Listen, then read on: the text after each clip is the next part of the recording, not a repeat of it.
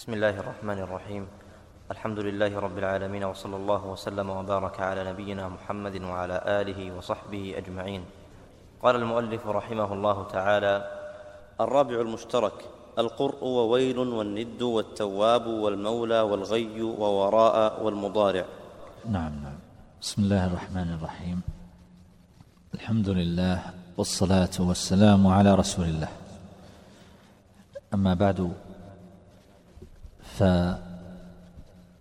فالمشترك هو اسم، ونقول اسم على سبيل التوسع، وإلا فقد يكون فعلا وقد يكون حرفا كما سيأتي، لكن على كل حال إذا أردنا أن نتوسع في الإطلاق والتعبير فنقول هو اسم، وإن شئت أن تقول هو لفظ حتى لا يلتبس عليك تظن أنه فقط، إنما يقع الاشتراك في الأسماء، فهو اسم أو لفظ متساوي بين المسميات يتناولها، يقولون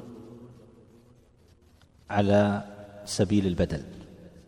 يعني إذا قلت مثلا أمة، فهذا مشترك بين معاني متعددة يتناولها على سبيل البدل، فوادكر بعد أمة يعني بعد مدة من الزمان، وجد عليه أمة من الناس يسقون، يعني جماعة من الناس.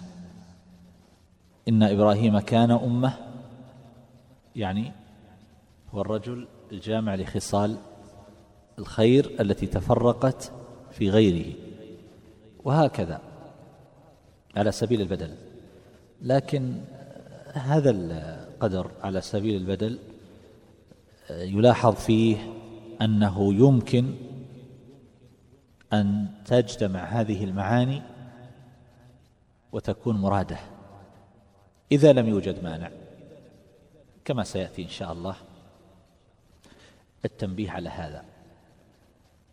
و فالمقصود أن الاشتراك أن يتعدد المعنى ويتحد اللفظ، لفظ واحد له معاني متعددة.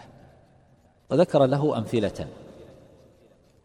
المشترك واقع في اللغة وهو موجود في القرآن خلافا لمن أنكره، والراجح الذي عليه عامة أهل العلم أنه يصح حمل المشترك على معنييه أو على معانيه ما لم يوجد مانع، سواء كان هذا الاشتراك واقعا في اسم أو فعل أو حرف. فالاشتراك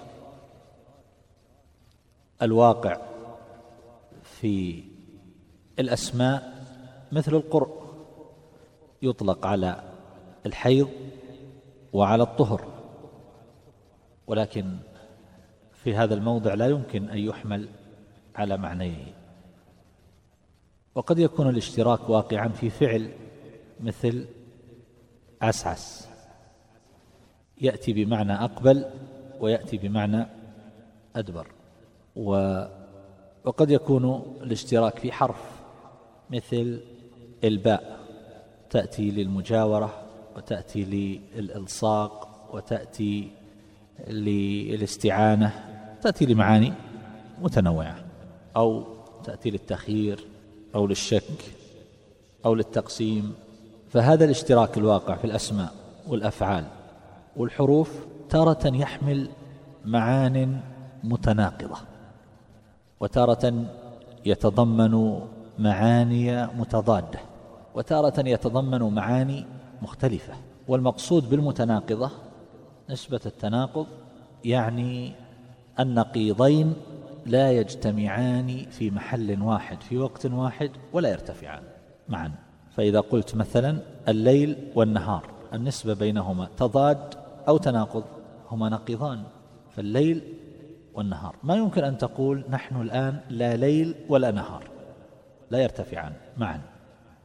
ولا يمكن أن يجتمع. ما تقول نحن الآن ليل نهار في نفس الوقت، فإما ليل وإما نهار، الحياة والموت لا يرتفعان. ما تقول فلان لا حي ولا ميت، ولا يجتمعان. ما تقول فلان حي ميت على الحقيقة، يعني لا بد إما حي وإما ميت. وأما الضدان فإنهما لا يجتمعان في محل واحد في وقت واحد، ولكن يمكن أن يرتفعان، مثل السواد والبياض. لا يمكن أن تقول هذا أسود أبيض، لكن يمكن أن يرتفعان، تقول لا أسود ولا أبيض، أصفر. وأما الخلافان فيمكن أن يجتمعا ويمكن أن يرتفعا، مثل ما تقول كتاب وقلم، ويمكن أن تقول كأس وقارورة ونحو هذا. فهذان خلافان. هذه المعاني سواء كانت من الضدين أو من النقيضين أو من الخلافين أحيانا يمكن أن تجتمع وأحيانا لا يمكن، لا بد من الترجيح. فإذا قال الله تبارك وتعالى والليل إذا عسعس، هذا اشتراك في اسم أو فعل أو حرف فعل. عسعس عرفنا أنها معنى أقبل وأدبر، فهذان نقيضان أو ضدان أو خلافان. إذا قلت نقيضان معناها لا يمكن أن يجتمع ولا يمكن أن يرتفع. قل لا أقبل ولا أدبر، وأقبل أدبر في, في وقت واحد هما ضدان. قل لا أقبل ولا أدبر، جلس، واضح؟ لكن ما يمكن أن يجتمع. ما تقول أقبل أدبر في وقت واحد، أقبل في وقت وأدبر في وقت.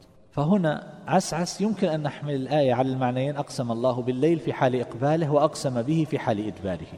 ممكن ولا غير ممكن؟ ممكن.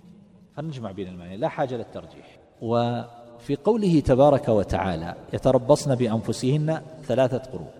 ثلاثة قروء، القر هذا اشتراك في اسم، يعني الآن الحيض والطهر نقيضان أو ضدان أو خلافان. ها، ضدان، تقول لا حائض ولا طاهر. إيش الثالث إذن؟ لأن الضدين يمكن أن يرتفعا ولا يجتمعان. ما تقول حائض طاهر، فإذا قلت هما ضدان يمكن أن يرتفعا، فتقول لا حائض ولا طاهر. إذن هي ماذا؟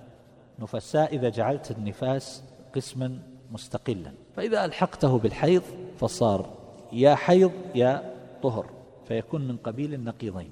فهل يمكن أن يجتمع سواء قلنا هو من النقيضين أو من الضدين؟ هل يمكن أن نجمع بين المعنيين؟ لا، لابد من الترجيح هنا.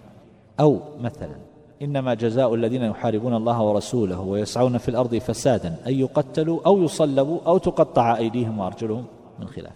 من قال بأن أو هنا للتخيير قال الإمام مخير، والقاعدة كما هو معروف أن التخيير إذا كان لمصلحة الغير فإنه يكون بمقتضى المصلحة لا للتشهي، فينظر في المصلحة العامة، فإما أن يقتلهم وإما أن يقطع أيديهم وأرجلهم من خلاف وإما أن ينفيهم من الأرض، فهذه للتخيير. ومن أهل العلم كما هو قول الجمهور من يقول إنها للتقسيم، إن فعلوا كذا فعل بهم كذا، وإن فعلوا كذا فعل بهم كذا، وإن فعلوا كذا فعل بهم كذا، وليس بمخير.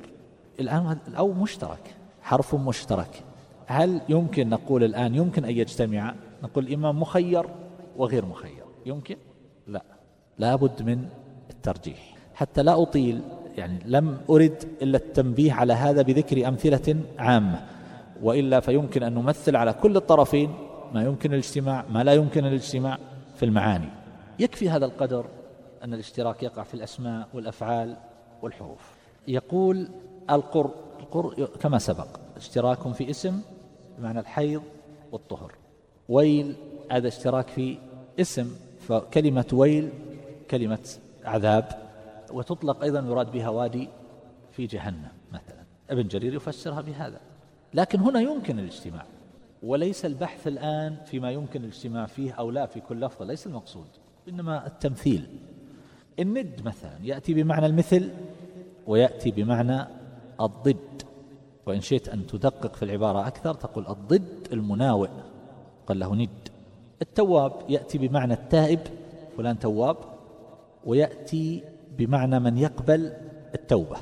فإذا قلت الله تواب يعني يقبل التوبة، كثير قبول التوبة عن عباده.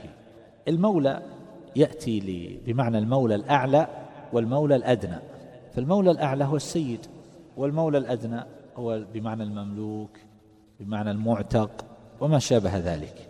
والغي هو ضد، يأتي بمعنى ضد الرشد، وأيضا يأتي بمعنى وادي في جهنم كما يفسره بعض المفسرين.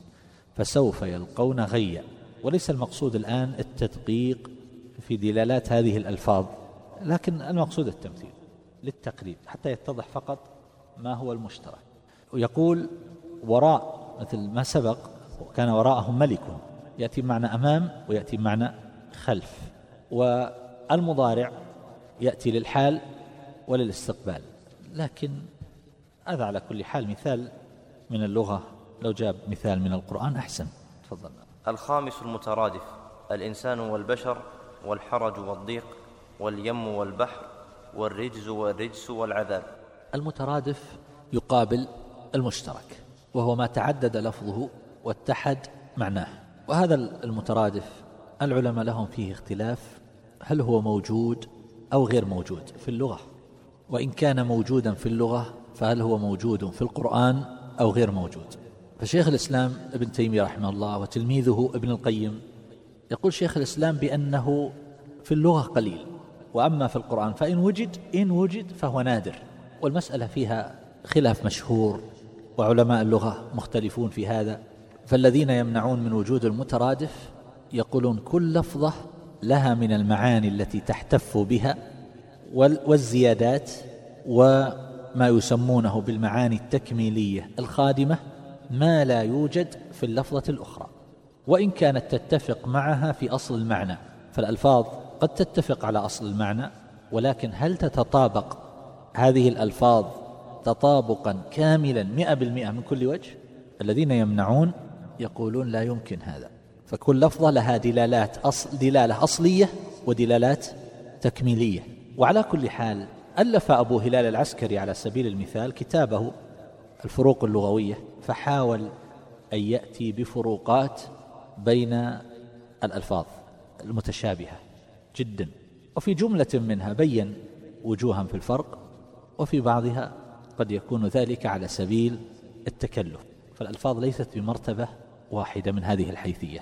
فمن الأمثلة ما يصعب جدا أن توجد الفرق فيه بين اللفظتين، ومن الألفاظ ما قد يظهر فيه الفرق. ولو أردنا أن نتوسط في هذه المسألة فيمكن أن نقول بأن الاشتراك موجود في المعاني الأصلية، ولكنه من حيث المعاني التكميلية والخادمة غير موجود. فكل لفظة لها دلالات زائدة لا تفي بها اللفظة الأخرى. وهذا الترادف يقع في الأسماء والأفعال والحروف، يقع في الأسماء والأفعال والحروف. على كل حال ابن القيم رحمه الله له كلام في معنى ما ذكرت، وهو أن دلالة الألفاظ على الذات على الذات بغض النظر عن المعاني الزائدة، أن الاشتراك في هذا حاصل من حيث إذا نظرنا إليه من حيث دلالة على الذات فهذا موجود. مثلا الآن لو تقول الحنطة والقمح والبر، يدل كل ذلك يدل على الحب المعروف دلالة متحدة، أليس كذلك؟ فهذا مترادف. لكن كون هذا يدل على دلالة هذه الألفاظ على الذات باعتبار تباين الأوصاف، أقول أحيانا في بعض الأمثلة يصعب أن نوجد فروقات، وأحيانا يوجد. في هذا المثال البر والحب أو الحنطة والقمح في دلالة على الحب المعروف، من يستطيع أن يأتي لي بفروق بين هذه الألفاظ في المعاني التكميلية؟ تستطيع تجيب لي فرق بين الحب البر والحنطة؟ لو أراد أحد أن يتكلم يقول الحنطة باعتبار اللون، هو أصلا ما قيل الإنسان حنطي إلا نسبة للحنطة، فهي نسبة إلى ماذا إذن؟ فهذا ليس باعتبار اللون. فما الفرق في المعاني الزائدة بين البر والحنطة؟ أحد يستطيع يجيب فرق؟ قد تعجز.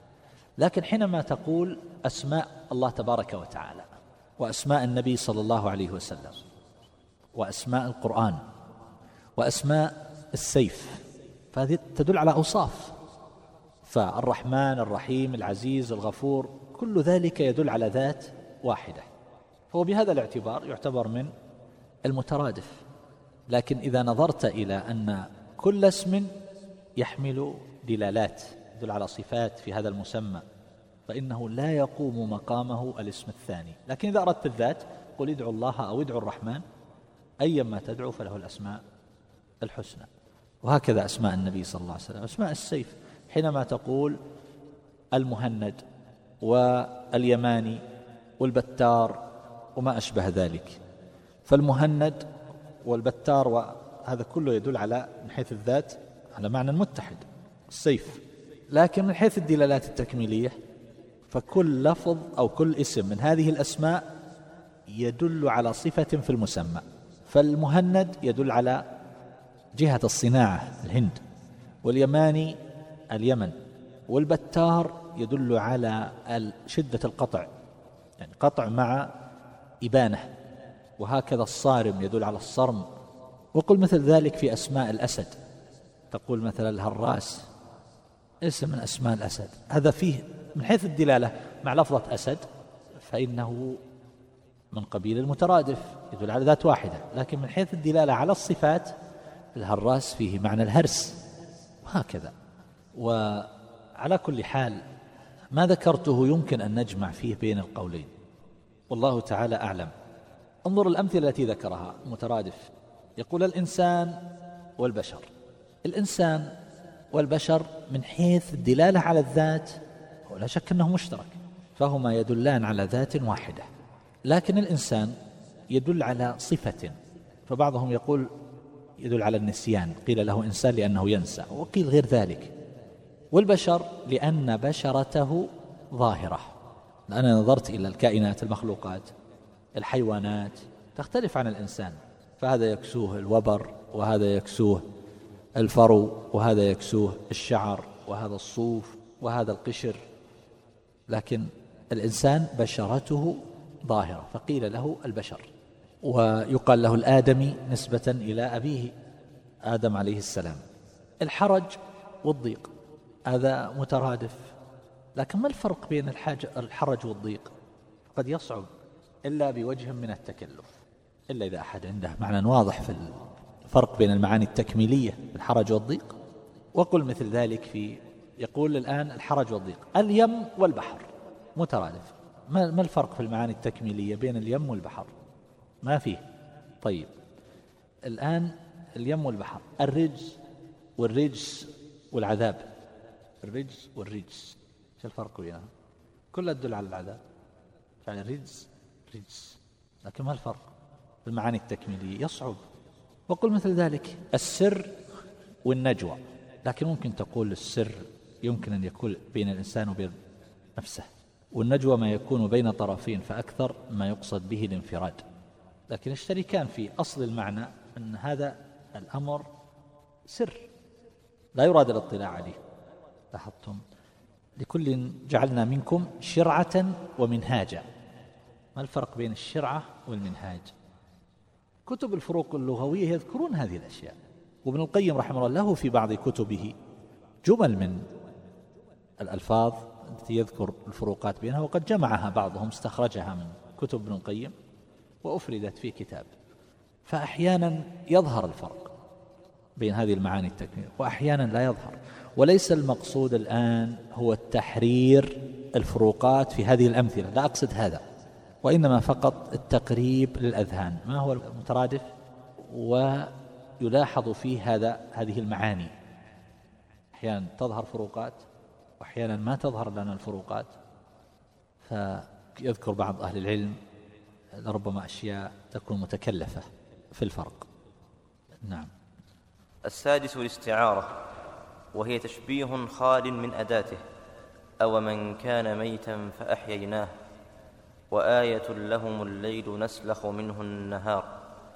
الاستعارة الاستعارة مبنية على التشبيه، ولكن الفرق بينها وبين التشبيه أنه لا يوجد أداة التشبيه، ولهذا يقال زوج المجاز بالتشبيه، مجاز زوج بالتشبيه فتولد منهما الاستعارة، ولهذا يقولون هي مجاز، على خلاف بينهم هل هي مجاز أو لا، لكن عند القائل بأنها من المجاز يقولون هي مجاز مجاز علاقته المشابهة لكن من غير أداة التشبيه. مثلا يقول هي تشبيه خال من أداته، أو من كان ميتا فأحييناه.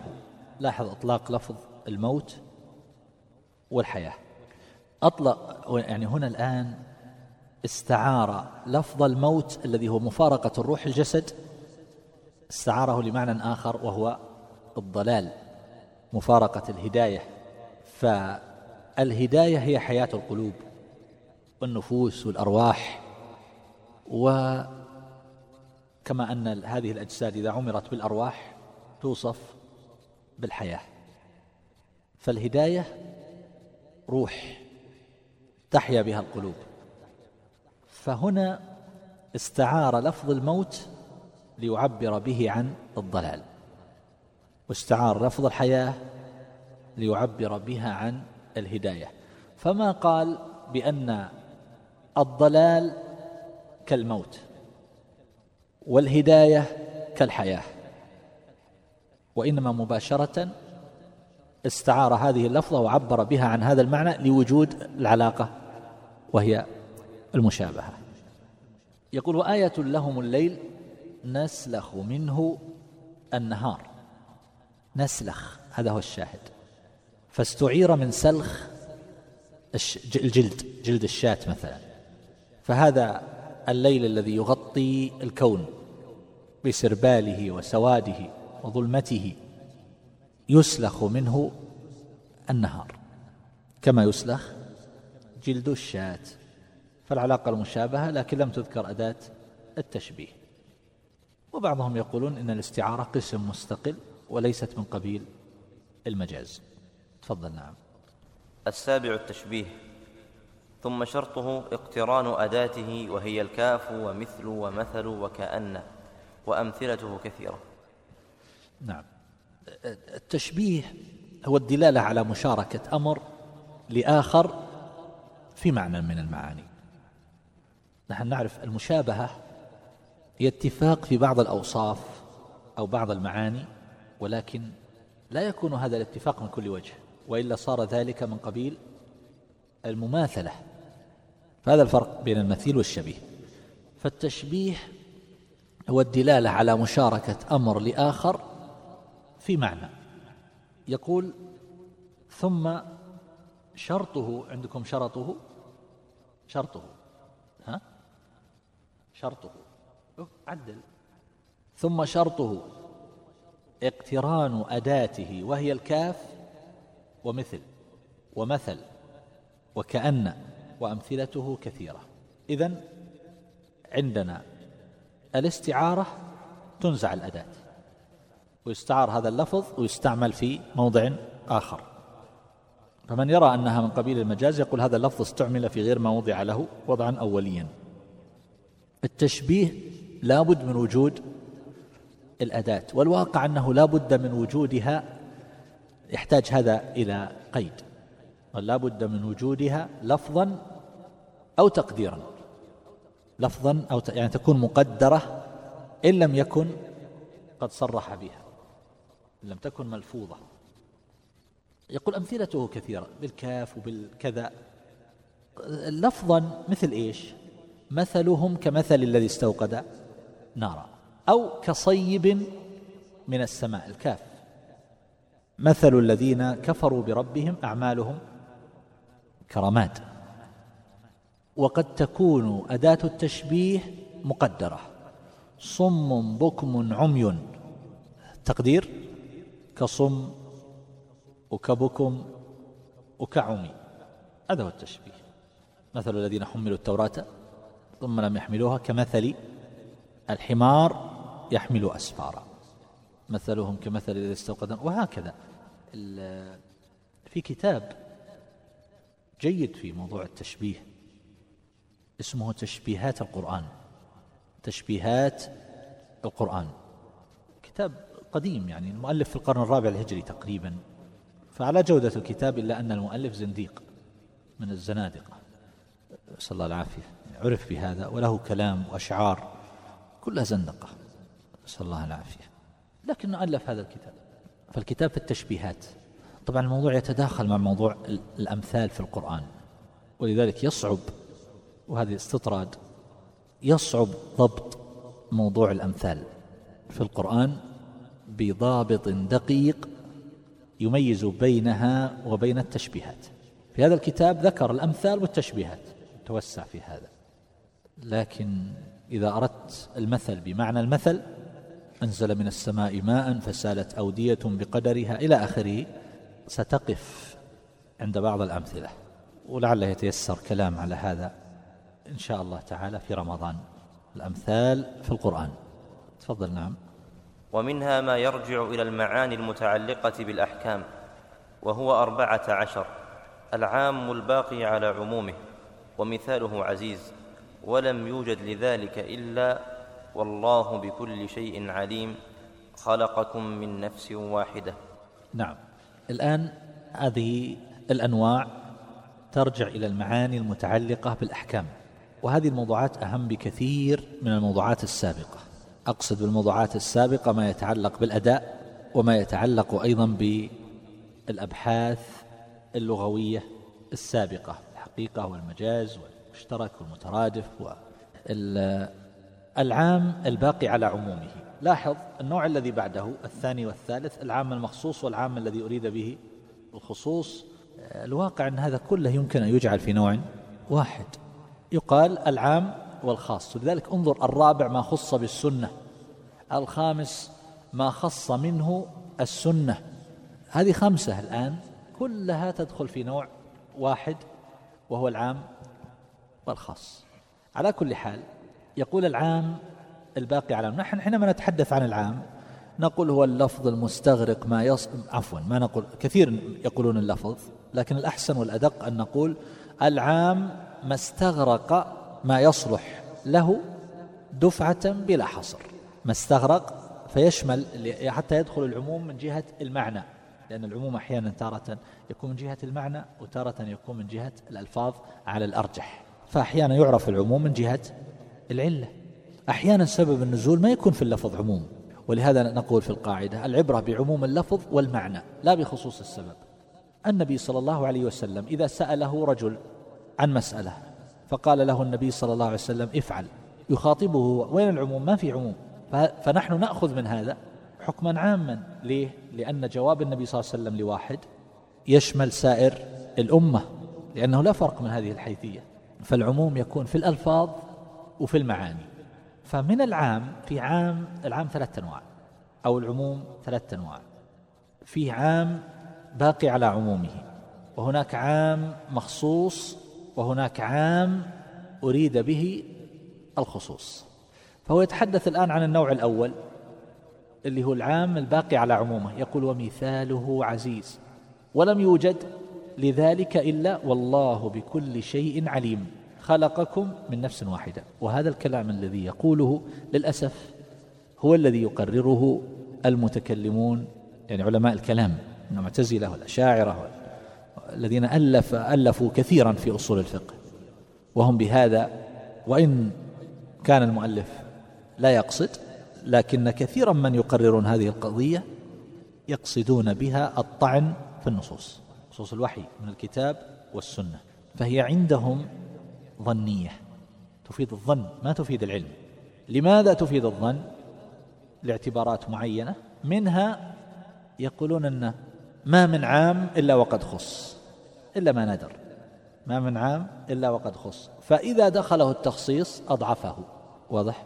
ثم يأتون بمسألة افتراضية، يقولون قد يكون أيضا مخصص، وقد يكون المطلق مقيدا، وقد يكون وقد يكون، ويطعنون بالنصوص، يقولون تفيد الظن، تفيد الظن إذن إذا كانت تفيد الظن إذن لا يعمل بها في الاعتقاد، لا يعتمد عليها بالاعتقاد، يعتمد على ماذا؟ قالوا العقل.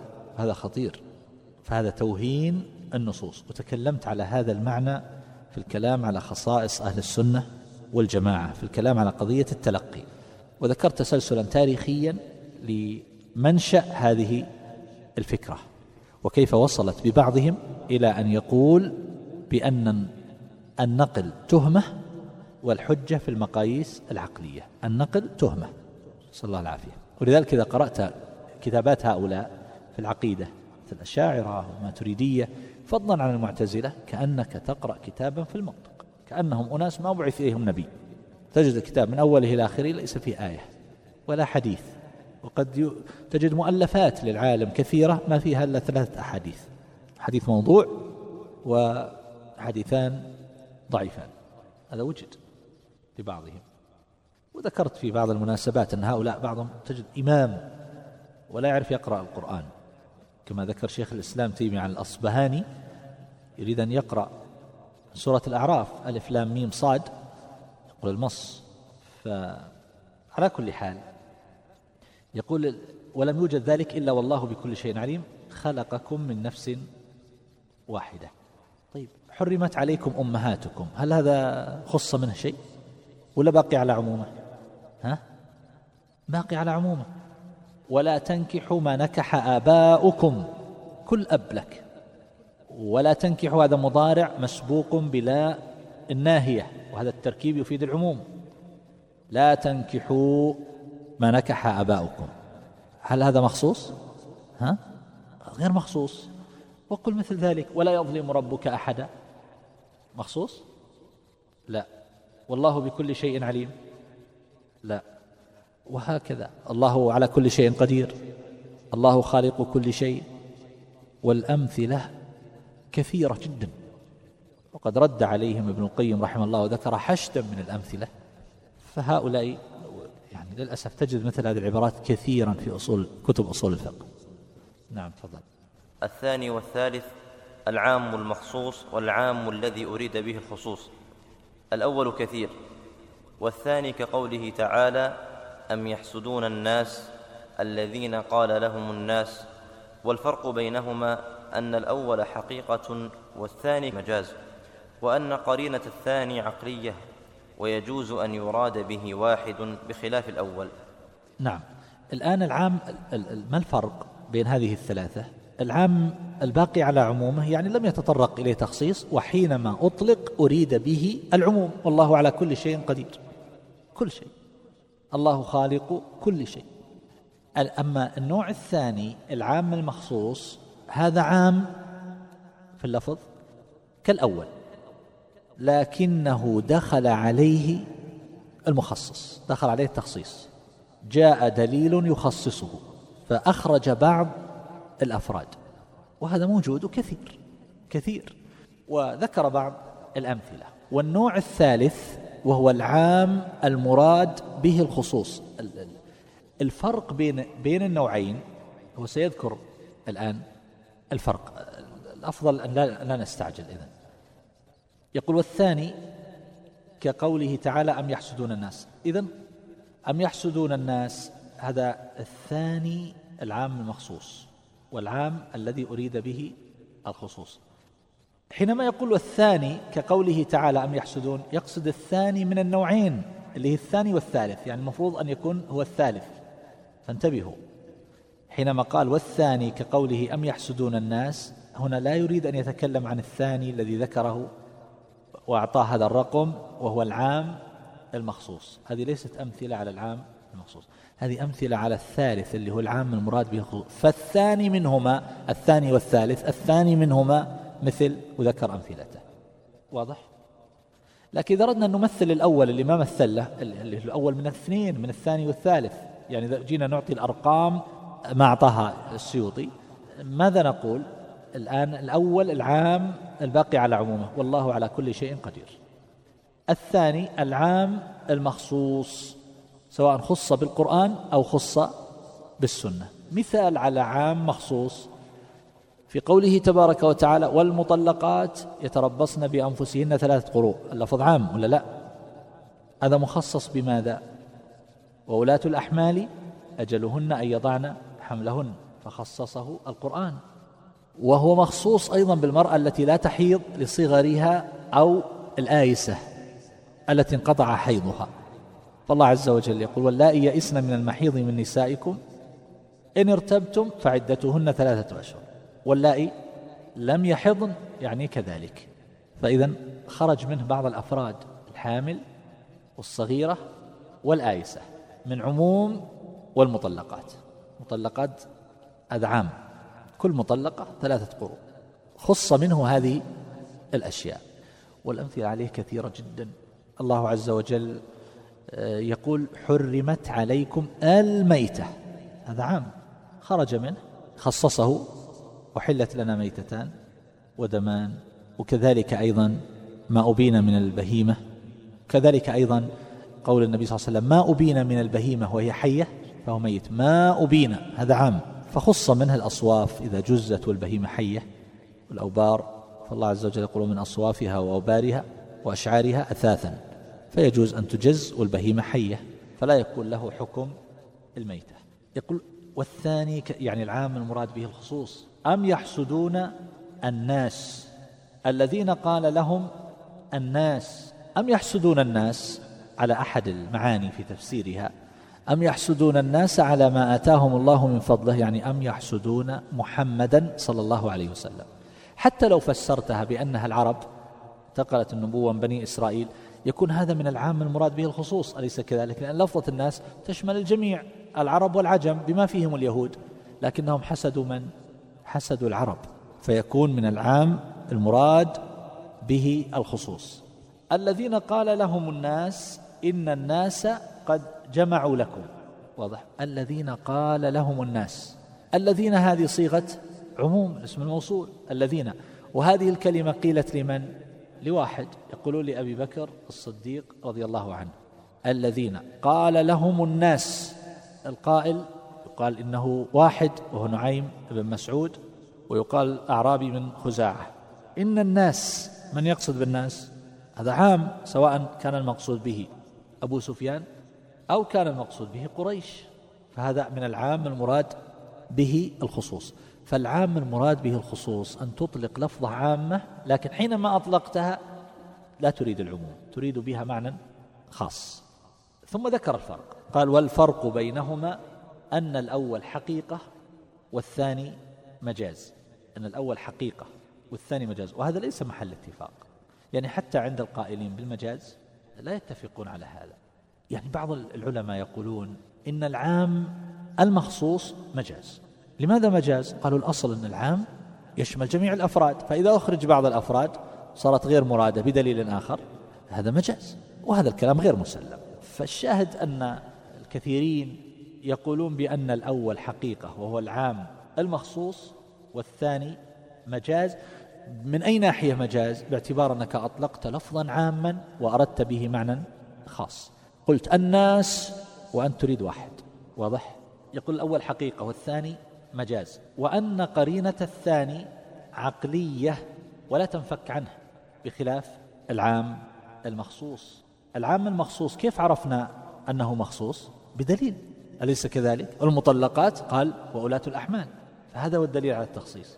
لكن كيف عرفنا أن العام المراد به الخصوص أنه كذلك بقرينة عقلية أو حالية؟ كيف يكون بقرينة عقلية أو حالية؟ لا تنفك عنه غالبا، يعني وأنا أتكلم وأنا أقول هذا، الملابسات تفرض فهما معينا، فيحمل هذا الإطلاق أو هذا العموم على معنى خاص. الآن لو جانا واحد وحضر في هذا المسجد، وهذا الإنسان يلبس ثياب المهنة، صباغ، عامل، كنيكي، ولابس ثياب كلها ملطخة، وجاي يحضر الدرس، فالناس اللي حوله يتأذوا منه، كل واحد يحاول يبتعد بثوبه لا يصيب شيء لوثة، أو وكل ما تحرك تحرك اللي بجنبه عن يمين ويسار لا يصيبهم شيء. فجيت وقلت الناس اليوم يجون بثياب المهنة يحضرون الدرس، الآن الناس هو واحد، فأنتم ماذا تفهمون من هذا الكلام؟ هل تفهمون منه العموم ولا تفهمون الخصوص؟ ها؟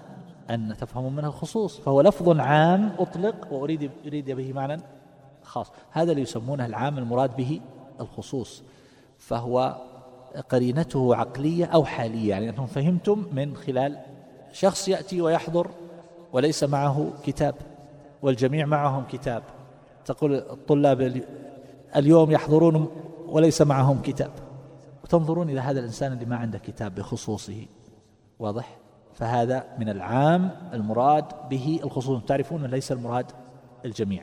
واحد تكلم بكلام غير جيد، فقال قائل الناس اليوم يتكلمون ولا يزنون الكلمة، وهذاك يبدأ وجهه يتغير ويتأثر، لأنه يعرف أنه هو المقصود، وأنت جئت بلفظ عام، فهذا عام مراد به الخصوص، والناس طول الوقت يرمقونه وينظرون إليه لأنهم يعرفون أن هذا عام يراد به الخصوص. عرفتم؟ فالقرينة عقلية وقد تكون قد تكون حالية. يقول ويجوز أن يراد به واحد بخلاف الأول ففيه خلاف، بمعنى أن العام المراد به الخصوص يمكن أن تطلق هذا اللفظ العام الناس وتقصد به واحد، لكن الأول العام المخصوص هل يمكن أن يخرج أفراد وأفراد وأفراد حتى ما يبقى إلا واحد؟ يخرج أفراد من مخصصات حتى ما يبقى إلا واحد، هذا فيه خلاف، والأرجح أنه لا يصح، ما صار عموم. هذا واضح. تخرج أفراد بأدلة أخرى حتى ما يبقى إلا واحد تحت هذا العموم، فهذا لا يكون. وهناك فروق أخرى على كل حال، منها أن العام المراد به الخصوص لم يرد شموله عند التكلم به ابتداء، يعني المتكلم حينما تكلم به ما أراد ما أراد العموم والشمول، لكن لمعنى من المعاني عبر بلفظة بلفظة عامة، فهو لا يراد به الشمول لا من جهة تناول اللفظ ولا من جهة الحكم، فهو لفظ عام من حيث الصيغة ولكنه استعمل في فرد من أفراده، بخلاف العام المخصوص فإنه أريد عمومه وشموله لجميع الأفراد من جهة تناول اللفظ لها لا من جهة تناول الحكم، لأنه خرج بعض الأفراد بدليل آخر. هذا الفرق بين العام الباقي على عمومه يعني ما دخله التخصيص، وبين العام المخصوص وهو الذي جاء دليل يخرج بعض الأفراد، والثالث العام المراد به الخصوص. توقف عند هذا، صلى الله عليه وسلم.